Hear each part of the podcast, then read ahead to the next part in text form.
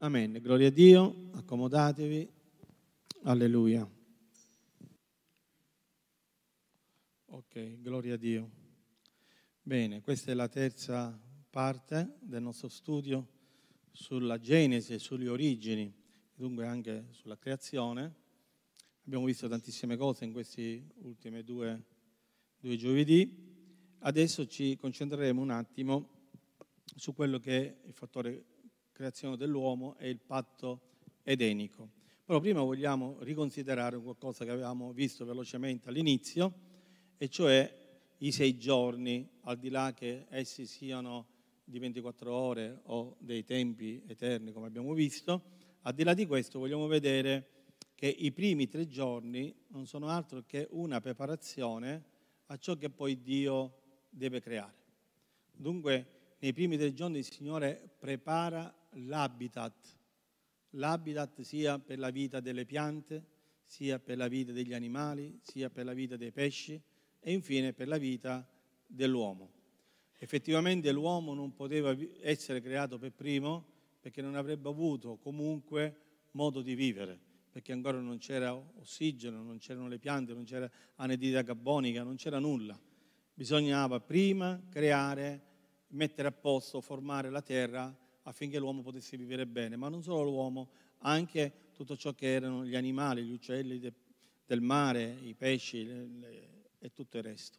Dunque possiamo considerare questo, che i primi tre giorni sono una preparazione a quello che poi è effettivamente la creazione. Se voi vedete in questa slide, il primo giorno Dio crea la luce. La luce è indispensabile per poter vedere, per poter anche eh, piantare quello che poi possa essere la vegetazione e così via. Senza luce non cresce la vegetazione. Okay? Che anche questo è confermato, se noi lo vogliamo, anche dalla scienza. Okay?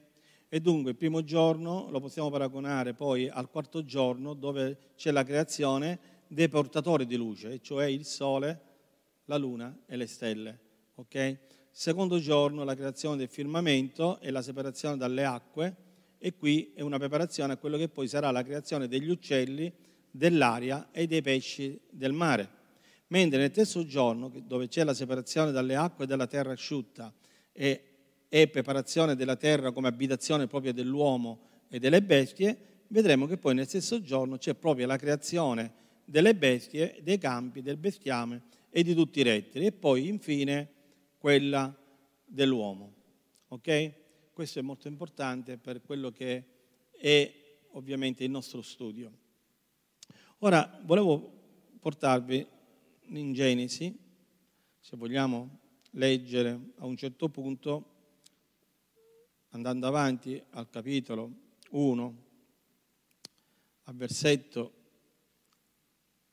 26, poi Dio disse, facciamo l'uomo a nostra immagine e a nostra somiglianza e abbia dominio sui pesci del mare, sugli uccelli del cielo, sul bestiame, su tutta la terra e su tutti i rettili che strisciano sulla terra. E Dio creò l'uomo a sua immagine, lo creò a immagine di Dio. Lì creò maschio e femmina. Amen. Ora anche qui noi vediamo che c'è una creazione, come dicono i teologi, ex nihilo che significa? Significa una creazione da nulla. Come la terra e i cieli furono creati da nulla. Cosa significa creazione da nulla? Significa che non esisteva prima una materia o un qualche cosa dove Dio da quella ha tratto la terra. Ma creazione da nulla significa proprio che non c'era niente, non c'era nulla e Dio con la sua parola creò. Infatti il verbo creare in questo contesto, come quello di Genesi capitolo 1, è il verbo barà, che significa creazione da nulla, creare da nulla. E così come la terra e i cieli furono creati da nulla, anche l'uomo fu creato da nulla. Amen. A volte noi ci confondiamo con il capitolo 2, dove Dio prende la terra rossa, la Adama, e forma quello che è praticamente il, il fisico della persona, la statua, se così la possiamo chiamare, una statua che prima è inanimata, viene animata solo quando gli viene soffiato il nefesh. Dunque, in realtà, la creazione di Dio, che noi vediamo a capitolo 1 è una creazione ex nihilo, cioè da nulla. Dio chiama all'esistenza l'uomo a sua immagine, a sua somiglianza, da nulla e li crea nello stesso tempo maschio e femmina. E nel, nella, nella creazione del corpo che prima fa l'uomo e in un secondo momento presenta la donna ma nella creazione spirituale dell'uomo, sia la donna che l'uomo vengono creati nello stesso istante. Ve lo ripeto, leggiamo. E lo creò a immagine di Dio, li creò, maschio e femmina. Ok? Qui non c'è nel primo capitolo la spiegazione che prima crea l'uomo, poi crea la donna, perché la creazione qui nel capitolo 1 non è quella fisica, ma è una creazione dell'anima della persona, dello spirito della persona. Amen? Dunque Dio ci ha creato prima spiritualmente. E dunque a cosa si riferisce immagine e somiglianza? Ovviamente a Dio, perché Dio è spirito. E Giovanni dice, mai nessuno ha visto Dio perché Dio è spirito. Per cui quando Dio crea, che ancora Gesù non è nato, non è incarnato, perciò l'immagine di, è l'immagine di Dio, è l'immagine di Elohim, perché Elohim, Dio, come è scritto in Genesi, è la terza persona, dunque Dei, bisogna essere tradotto in italiano. E quando dice creò a sua immagine e somiglianza, poi dice li creò maschio e femmina. Perché? Perché innanzitutto Dio è spirito e dunque noi siamo uno spirito. Amen. Poi Dio crea e poi nel, nel capitolo 2 noi vediamo che Dio procede non più alla creazione da nulla.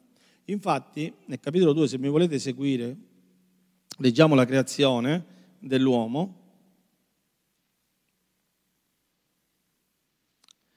E l'Eterno Dio, capitolo, eh, versetto 7, e l'Eterno Dio formò l'uomo dalla polvere della terra. Vedete, qui non c'è più il verbo barà. Verbo barà significa ex nihilo, cioè creare da nulla. Qui invece c'è il verbo formare. Adà, formare, cioè prendere qualcosa di creato, come la terra, cioè la terra rossa, e lì lui forma questa statua. Però questa statua non vive fino a quanto Dio non fa qualcosa di speciale, cioè, se continuiamo la lettura, dice, formò l'uomo dalla polvere della terra gli soffiò nelle narici, nelle narici un alito vitale. In ebraico alito vitale è in nefesh, che significa vita. Ok? Dunque qual è questa vita? La vita dell'uomo. Prese questa vita e soffiò su quella statua. E questa statua, questo uomo, divenne anima vivente. Dunque, quella formazione della terra rossa, nel momento in cui Dio soffia ciò che aveva creato nel primo capitolo, e cioè l'uomo, prende vita e diviene anima vivente. Infatti qualcuno dice noi siamo uno spirito, abbiamo un animo e abitiamo in un corpo. No, è sbagliato. Noi siamo tutta una cosa. L'uomo non può vivere senza il corpo, il corpo non può vivere senza lo spirito e l'anima non è altro che l'unione dello spirito e il corpo. Infatti l'uomo non è che ha un'anima, ma diviene anima vivente. Anima vivente perché lo spirito anima quello che è il corpo umano. Amen? E infatti l'unica divisione che si può fare in questa realtà spirituale è solo la parola di Dio. A capitolo 4 di Ebrei, al versetto 12, ci viene detto che solo la parola di Dio, che è più affilata come una rama a doppio taglio, divide l'anima dallo spirito. Non è facile distinguere l'anima dallo spirito. Solo la parola di Dio può fare questo grande miracolo. Ecco perché è importante. Molte volte le persone si manifestano parlano, parlano con l'anima, parlano con lo spirito, possono dire anche cose belle, ma non sempre le cose belle sono cose dello spirito. Le cose dello spirito si misurano con la parola di Dio, non con l'intelligenza, non con la sapienza umana. Infatti Dio prova la sapienza umana e dice che la sapienza umana addirittura è diabolica, mentre la sapienza che viene da Dio è perfetta, perché la sapienza che viene da Dio non ha niente a che vedere con la sapienza umana. Amen. Infatti Paolo dirà, sempre l'Apostolo Paolo, che la sapienza umana è pazzia per Dio e la sapienza di Dio è pazzia per gli uomini. E dunque non, le due non si attraggono, ma si contraggono. E questo è molto importante poterlo capire. Per cui partendo da, da questo fatto, cosa, cosa è che Dio chiede all'uomo, a questa creazione meravigliosa? Allora noi la vogliamo andare a vedere, vogliamo andare a vedere delle cose, perché c'è praticamente un patto importante che Dio fa con l'uomo. Ok? Andiamolo a vedere. Passiamo indietro, portiamo avanti. Tutto questo già l'abbiamo visto le altre due volte, due puntate fa. Allora, patto edenico. Patto edenico viene dal, da Eden, il giardino, cioè Dio fece un patto in quel giardino con l'uomo, ok? Dunque c'erano sette elementi, ok? Che Adamo ed Eva dovevano ubbidire, fare. Allora, la prima era praticamente fruttare, moltiplicare e ripopolare la terra con un nuovo ordine, e cioè l'uomo. Genesi 1:28. Perché con un nuovo ordine? Perché come abbiamo visto l'altra volta, nella creazione del mondo, prima ancora della ricreazione del mondo per metterci l'uomo, c'era stato qualche altra cosa. Abbiamo visto la battaglia spirituale, la battaglia di Satana, no? di Lucifero contro Dio, perché si, si era inorgoglito e voleva sedersi a posto di Dio, ma invece Dio lo fece cadere giù dal cielo e abbiamo anche la testimonianza di Gesù quando dirà io ero presente quando questo è successo. Vi ricordate? Noi l'abbiamo detto la volta scorsa. Bene, per cui adesso c'è un nuovo ordine. Il nuovo ordine è l'uomo. L'uomo che è una nuova creazione che Dio sta facendo. Poi rendere soggetta la terra all'uomo, signoreggiare sulla creazione animale, dunque Adamo ed Eva doveva signoreggiare sulla creazione animale, Genesi sempre 1.28, poi mangiare erbe e frutti. Infatti nel primo tempo, soprattutto quando erano in Genesi, loro mangiavano erbe e frutto, verdure, non mangiavano carne. La carne viene mangiata dopo il diluvio, dopo l'esperienza con Noè che poi andremo a vedere. Ok? E c'è un motivo anche per questo, ovviamente. Poi lavorare e curare il giardino dell'Eden, Genesi 2,15. Ovviamente astenersi del mangiare dell'albero della conoscenza del bene e del male, Genesi 2, 16, 17. E poi ancora un altro punto importante, non o conoscere la pena del peccato e la morte di conseguenza, perché Dio gli disse dell'albero della conoscenza del bene e del male non ne mangiare, perché nel giorno che tu ne mangerai, per certo morirai. Okay? Dunque il comandamento di Dio era non conoscere la pena del peccato, cioè Dio non voleva che l'uomo conoscesse né il peccato né la conseguenza di questo peccato che è la morte. Però purtroppo, ahimè, le cose non sono andate così. Loro hanno mangiato e dunque la dispensazione di questo patto edenico finì col peccato e dunque anche con l'esplosione di questo giardino. Furono mandati via dal giardino, furono mandati sulla terra, ma lontano dal giardino. E davanti al giardino furono messi due, che cosa? Vi ricordate? Due cherubini con le spade fiammeggianti affinché l'uomo non entrasse. Ovviamente c'è un motivo. Qualcuno dice, ma perché Dio li ha puniti, non l'ha più fatto entrare, non gli ha fatto mangiare l'albero della vita?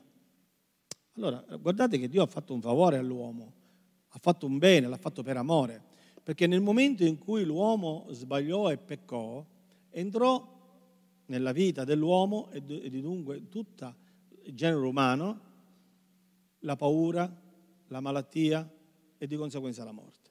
Se l'uomo avesse mangiato dell'albero della vita con il peccato, sarebbe stato eternamente malato, eternamente depresso, eternamente fobico, eccetera. Perché noi sappiamo che dal momento in cui l'uomo peccò, cominciò, la prima cosa che successe, si videro, dice, nudi, vero? Perché prima non erano nudi? Come mai lo videro solo dopo che hanno commesso il peccato? perché qualche cosa nella loro mente cambiò. Cominciarono a vedere una realtà che è la realtà, quella che noi oggi conosciamo, la realtà dei sensi, la realtà umana, diciamo la realtà dell'anima. Non vivevano più nello spirito, ma vivevano nell'anima. E dunque cominciavano a, a vedere che non era più come prima. E questo li portò anche ad avere paura. Ecco perché la prima cosa che fece Adamo fu quella di nascondersi. E quando Dio, come di solito, scendeva nel giardino per parlare e camminare con Adamo e con Eva, non li trovò. E disse, Adamo, Adamo, dove sei? E ho sentito i tuoi passi, ho sentito la tua voce, ho avuto paura e mi sono nascosto. E Dio gli dice, ma come? Hai forse tu mangiato dell'albero della conoscenza del bene che ti avevo proibito di farlo? Ecco, quell'albero che rappresenta il male, ok? Che rappresenta la conoscenza del male, ma anche del bene. Perché anche del bene? Perché Adamo nel periodo di prova non era cosciente neanche del bene. Oggi noi abbiamo conoscenza del bene e del male perché, sono, perché c'è il male.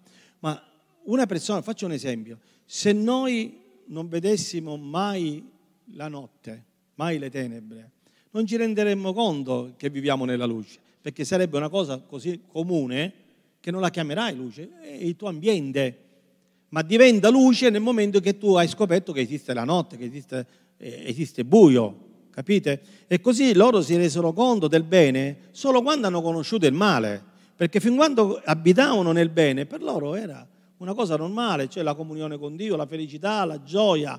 Il tempo passava, manco se ne accorgevano, capite o no? Vivevano nella beatitudine più, più pura e più grande che ci possa essere.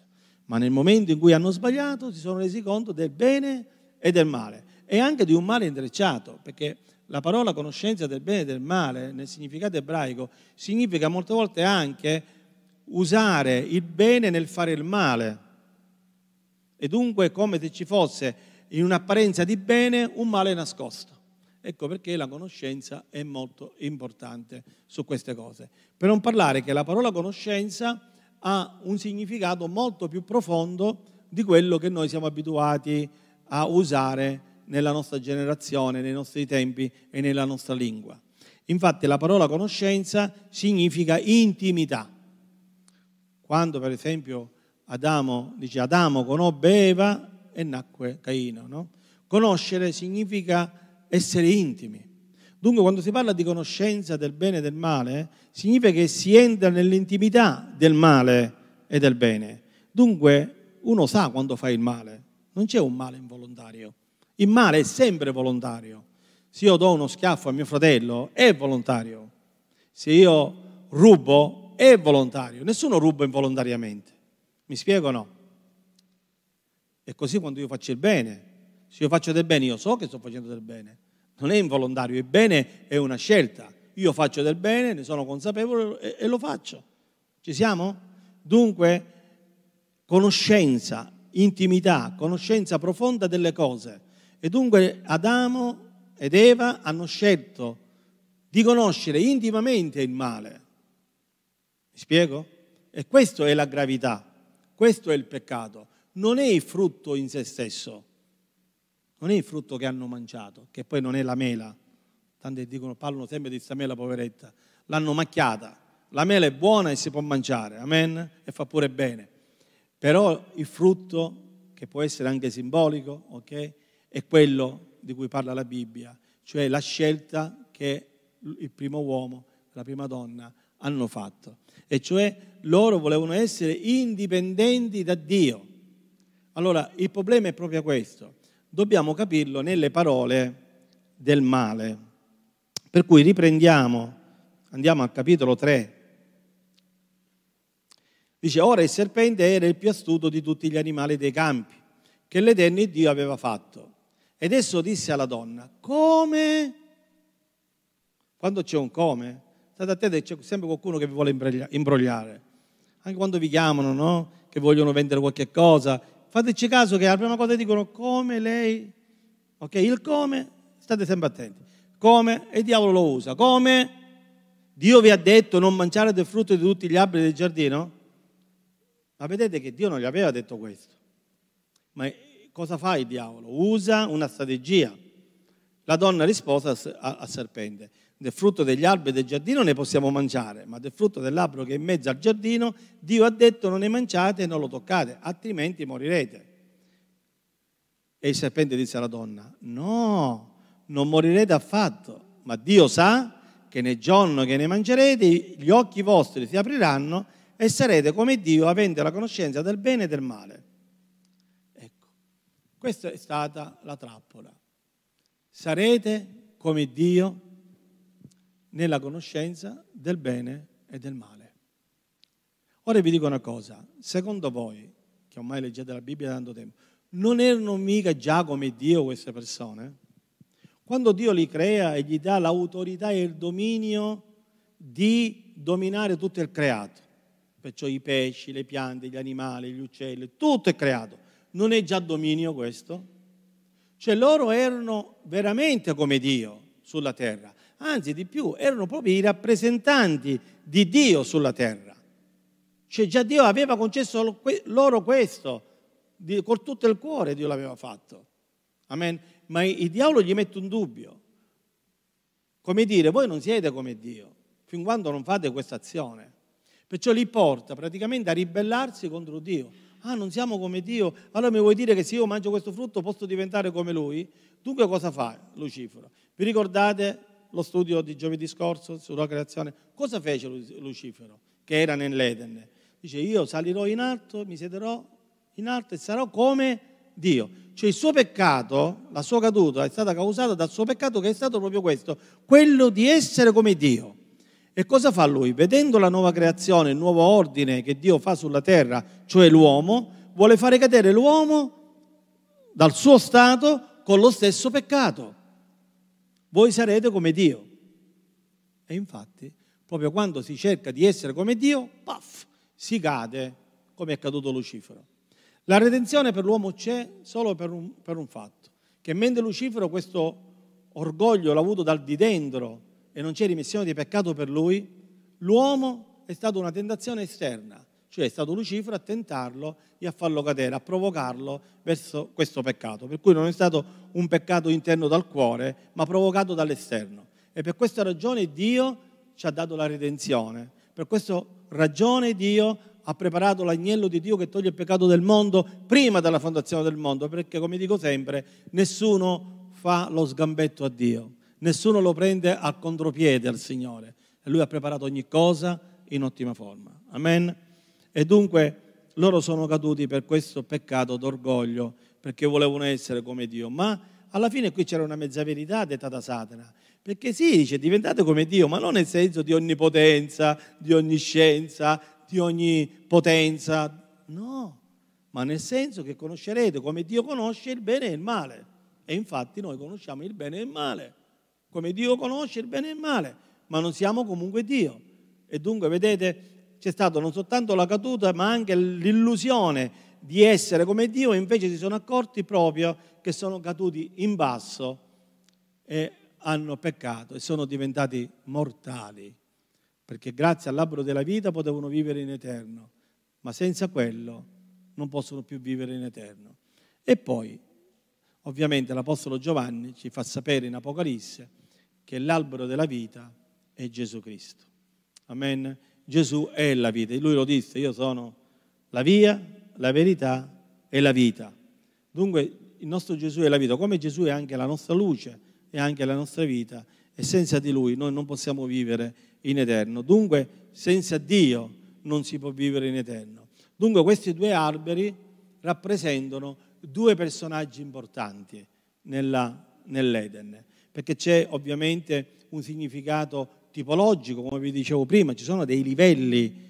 Quando Dio ispira e la Bibbia è stata scritta, la Bibbia ha molteplici strati di significati e questi si capiscono man mano che si medita la parola di Dio. Dunque il significato degli alberi, che sono molto importanti in questo momento, sono questo. Uno, l'albero della vita, rappresenta Gesù. L'albero della conoscenza del bene e del male rappresenta Satana ok? Cioè il nemico, il caro Lucifero che è caduto. Prima era portatore di luce, ma adesso è tenebre. Bene e male, mischiato. Ok? questo è molto importante da poterlo capire. Le persone che non conoscono Dio non capiscono queste cose, non sono addentrate, non riescono a farle proprie. E anche se vengono studiate con una mente però senza il rinnovamento dello Spirito Santo, in realtà passano come una filosofia, ma non riescono a incarnare il vero significato e la vera forza di questa rivelazione, di questa scrittura, che è molto importante. Amen. Ora passiamo avanti, vediamo. Ok, forse abbiamo tempo ancora per leggere ulteriori cose. Allora, sappiamo da questo, ovviamente da questo testo, che poi, una volta che sbagliano, sia Adamo che, che Eva incominciano a cercare delle scuse. Allora, quando Dio si presenta dice, ma cosa, cosa hai fatto Adamo? No, dice, ma non sono stato io. Vogliamo leggere quali sono le parole de, dell'uomo. Allora, l'Eterno chiamò l'uomo e gli disse, dove sei? E gli rispose, ho udito la tua voce nel giardino e ho avuto paura perché ero nudo e mi sono nascosto. E Dio disse, chi ti ha mostrato che eri nudo? Hai tu mangiato del frutto dell'albero del quale io ti avevo comandato di non mangiare? L'uomo rispose, la donna, non è che disse sì o disse no, ma disse, la donna che tu mi hai messo accanto è lei che mi ha dato del frutto dell'albero. Io e io ne ho mangiato. Dunque, non è colpa mia. Eh, è colpa tua, perché me l'hai messa accanto? Ha trovato la scusa, non è stato umile, non è stato veritiero, ha avuto talmente paura che ha spinto la moglie davanti. Vai, prenditela con lei, che io non c'entro. Effettivamente era stata lei a dare il frutto. Se voi leggete tutto il racconto, è stata proprio la donna a dare il frutto. Però lui era lì. Non solo lui era lì, ma erano tutte e due lì. E, e, dico io, con un grande giardino così, perché non è che era il giardino di casa mia, se voi andate a vedere era 1780 km quadrati questo giardino. Dunque dico io, con tutto questo giardino perché state fermi proprio dove c'è l'albero della conoscenza del bene e del male e non siete con che altro albero a mangiare o non siete addirittura sotto l'albero della vita?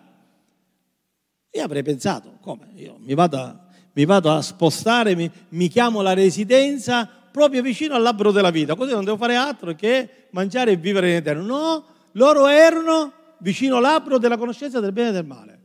Dunque c'era un'attrazione verso quest'albero. Sapete, oggi come mai l'uomo è più attratto dal male che dal bene? È più facile credere a una bugia che a una verità. Se io ti dico una bugia tu ci credi, se io dico la verità tu non mi credi. È più facile credere alle cose strane, i complotti, questo, quell'altro. Lì subito la nostra mente sembra che abbia un legame con le cose strane. Ma quando si parla della verità, la verità non viene creduta, viene rifiutata. È stata all'inizio e sempre sarà. È un seme che c'è nell'uomo. Ecco perché l'uomo spirituale dovrebbe combattere contro queste cose. Li dovrebbe combattere con la preghiera, col sangue di Gesù, con lo studio serio della parola di Dio. Amen? Perché siamo attratti da queste cose. Erano lì, ma poi non finisce qui. Allora dice, ok, non è colpa tua, vediamo. Donna, perché hai fatto questo? Leggiamolo. E l'Eterno disse alla donna, perché hai fatto questo? La donna rispose, io, il serpente mi ha sedotta e io ne ho mangiato. Ah, non è colpa mia. È stato il serpente che tu hai creato. Tu perché l'hai creato? Lui mi ha sedotto. Non è colpa mia, è colpa del serpente, è colpa dell'animale. Se tu non lo creavi, è sempre lì. Cioè la colpa è sempre di Dio. Quando l'uomo sbaglia, la colpa è di Dio. Amen. Ora vi faccio un esempio, farvi un pochettino. Io spero che lo Spirito Santo vi illumini su questo. Succedono cose belle e l'uomo si vanta. Oh, guarda cosa abbiamo fatto, guarda che belle torri che abbiamo costruite, guarda che bei grattacieli che abbiamo fatto. Oh, guarda, ho inventato l'aereo, guarda che bell'aereo che ho, che ho inventato. E si prende tutto in merito e tutta la gloria. Non dice grazie a Dio ho saputo fare un aereo, grazie a Dio ho saputo fare un palazzo, no. Io sono bravo, sono un ingegnere per cui ho costruito. Poi però l'aereo cade, ah e Dio dov'era che ha fatto cadere l'aereo? Cioè se cade l'aereo è colpa di Dio, però se l'aereo arriva e atterra tutti quanti applaudono il pilota che ha saputo guidare l'aereo. Ok? Se cade un palazzo, la colpa è di Dio. E Dio dov'era? Non ha visto i bambini che abitavano in quel palazzo? Sono tutti morti. Ah, non è colpa di chi l'ha costruito che ha usato il materiale scadente, è colpa di Dio. E sempre si ripete, è una ruota. Questo si ripete. Allora io dico una cosa, l'uomo ha tolto Dio dalla famiglia, dalla scuola, dal governo, da tutto, però poi quando succedono i disastri danno la colpa a Dio. Allora il problema, io penso che ce l'abbiamo noi proprio, come Adamo. È nel nostro cuore il problema, fratelli e sorelle. Se noi cerchiamo Dio con tutto il cuore, Dio è pronto a rispondere, Dio è pronto a intervenire anche nella storia dell'umanità. Ma quando l'uomo è lontano da Dio, Dio non può intervenire, perché siamo noi che lo impediamo. Noi possiamo includere Dio o escludere Dio, ma in entrambi i casi Dio esiste. Io posso vivere con Dio o io posso vivere senza Dio, ma questo non tocca il fattore che Dio c'è, che Dio ha creato e che Dio ha amato. Io posso credere in Gesù Cristo e essere salvato, posso rifiutare Gesù Cristo e essere perduto, ma questo non cambia che Gesù Cristo un giorno tornerà, che io lo voglio o non lo voglia, e giudicherà la terra. È una realtà, capite? E così allora l'Eterno, il Dio, disse al serpente, poiché hai fatto questo, vedete, Dio non parla con gli animali. Viceversa, de, de, di Eva e di Adamo che hanno dialogato con l'animale, Dio gli rivolge la parola soltanto per maledirlo. Poiché hai fatto questo, sii maledetto fra tutte le bestiame e fra tutti gli animali dei campi. Tu camminerai sul tuo ventre e mangerai polvere tutti i giorni della tua vita perché il serpente prima non aveva anche lui, come gli altri animali, camminava. Ma la sua maledizione fu quella di togliere le zampe e strisciare sulla polvere. Amen. Ecco perché poi viene chiamato il serpente proprio strisciante, la parola ebraica è strisciante, ma quando questo viene descritto, il serpente è già strisciante, ok? Perché voi sapete quando è stata scritta la Genesi, ve l'ho detto, VI, V secolo prima di Cristo. E dunque, anche se il contesto è 1800 anni prima, lì si parla ovviamente di per chi l'ha scritto sono persone che già sanno dell'esperienza perché è stata tramandata oralmente. E dunque è molto importante poter vedere questa realtà. E poi dice io porrò inimicizia fra te e la donna.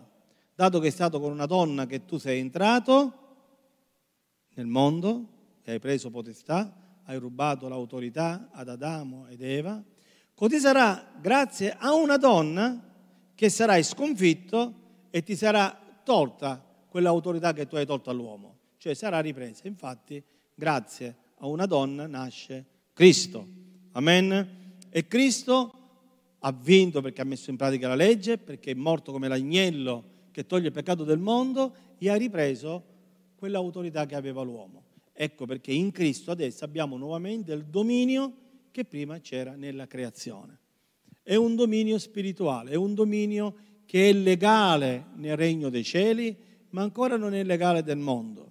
Perché Gesù disse, io me ne vado e qui viene colui che non ha niente a che vedere con me, il principe di questo mondo.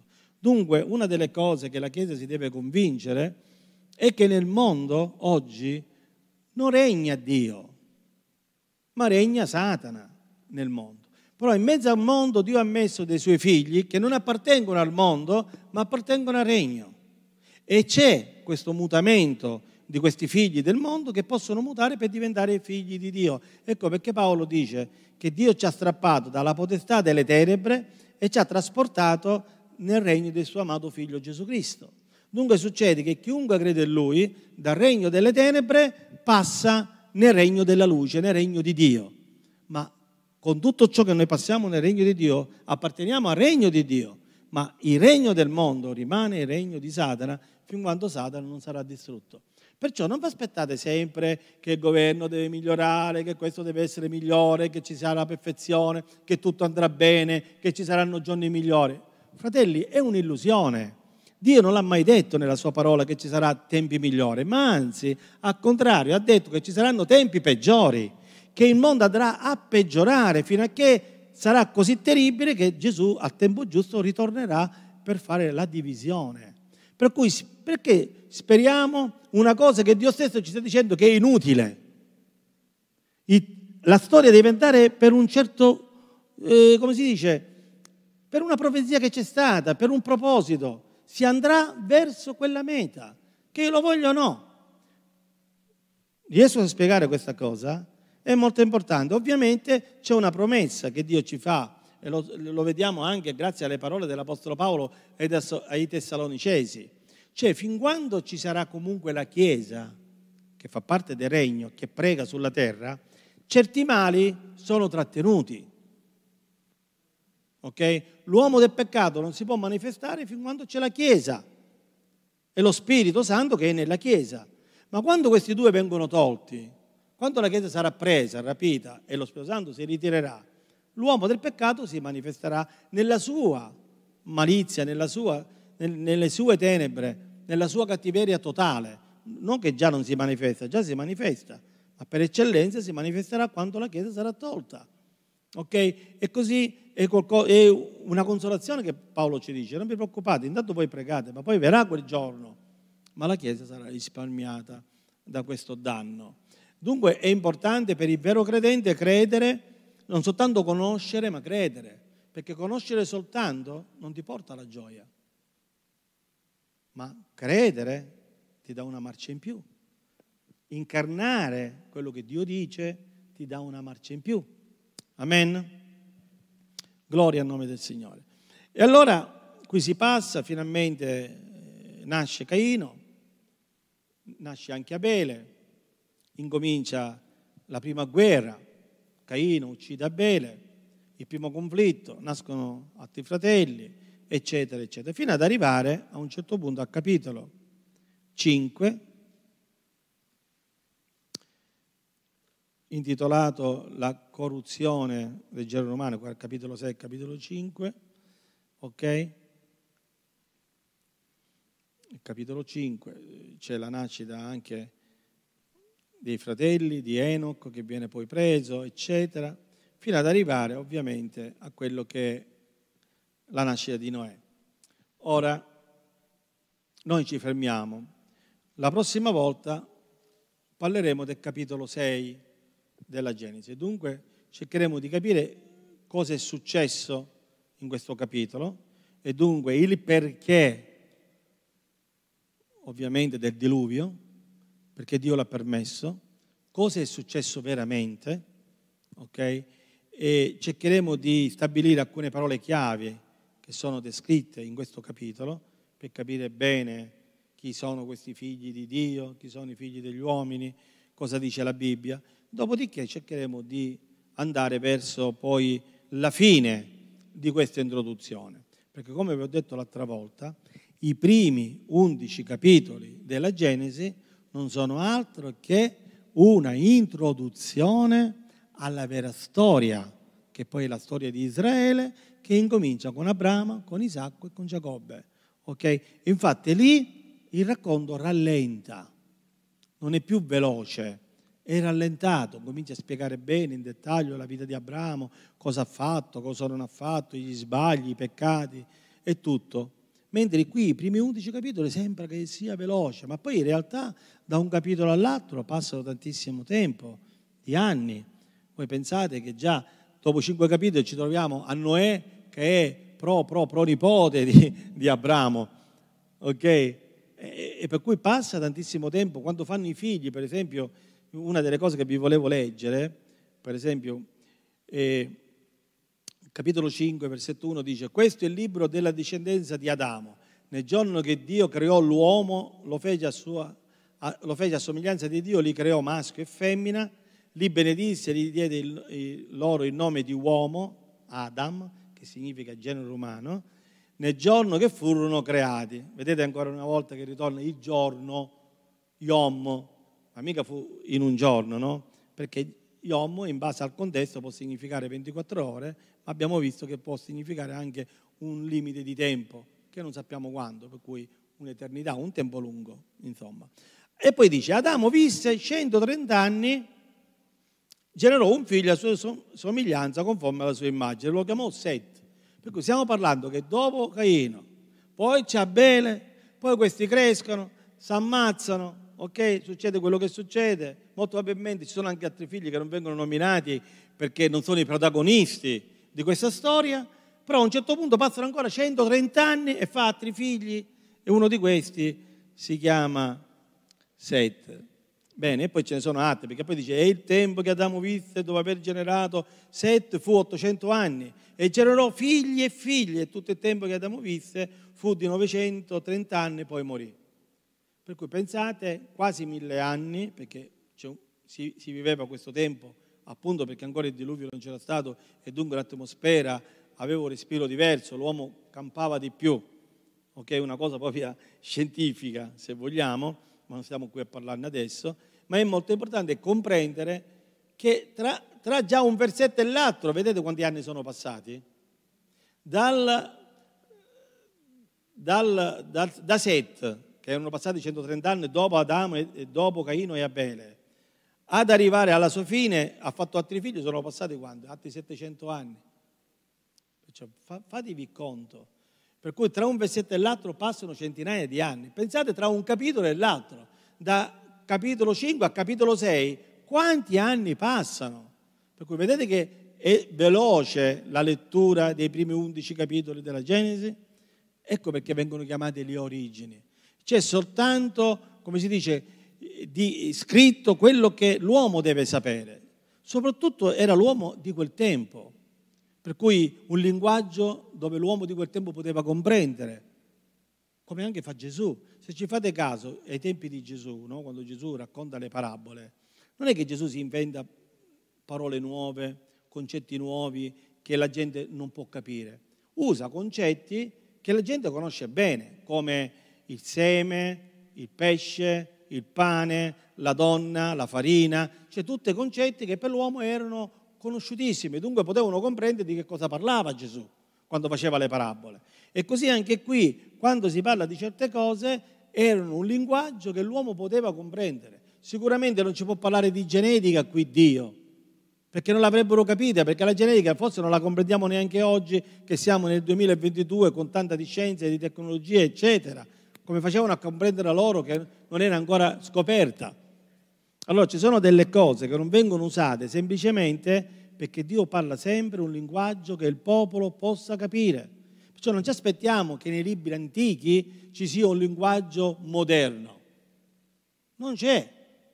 Ecco perché noi ci dobbiamo calare a comprendere quel linguaggio lì e non viceversa.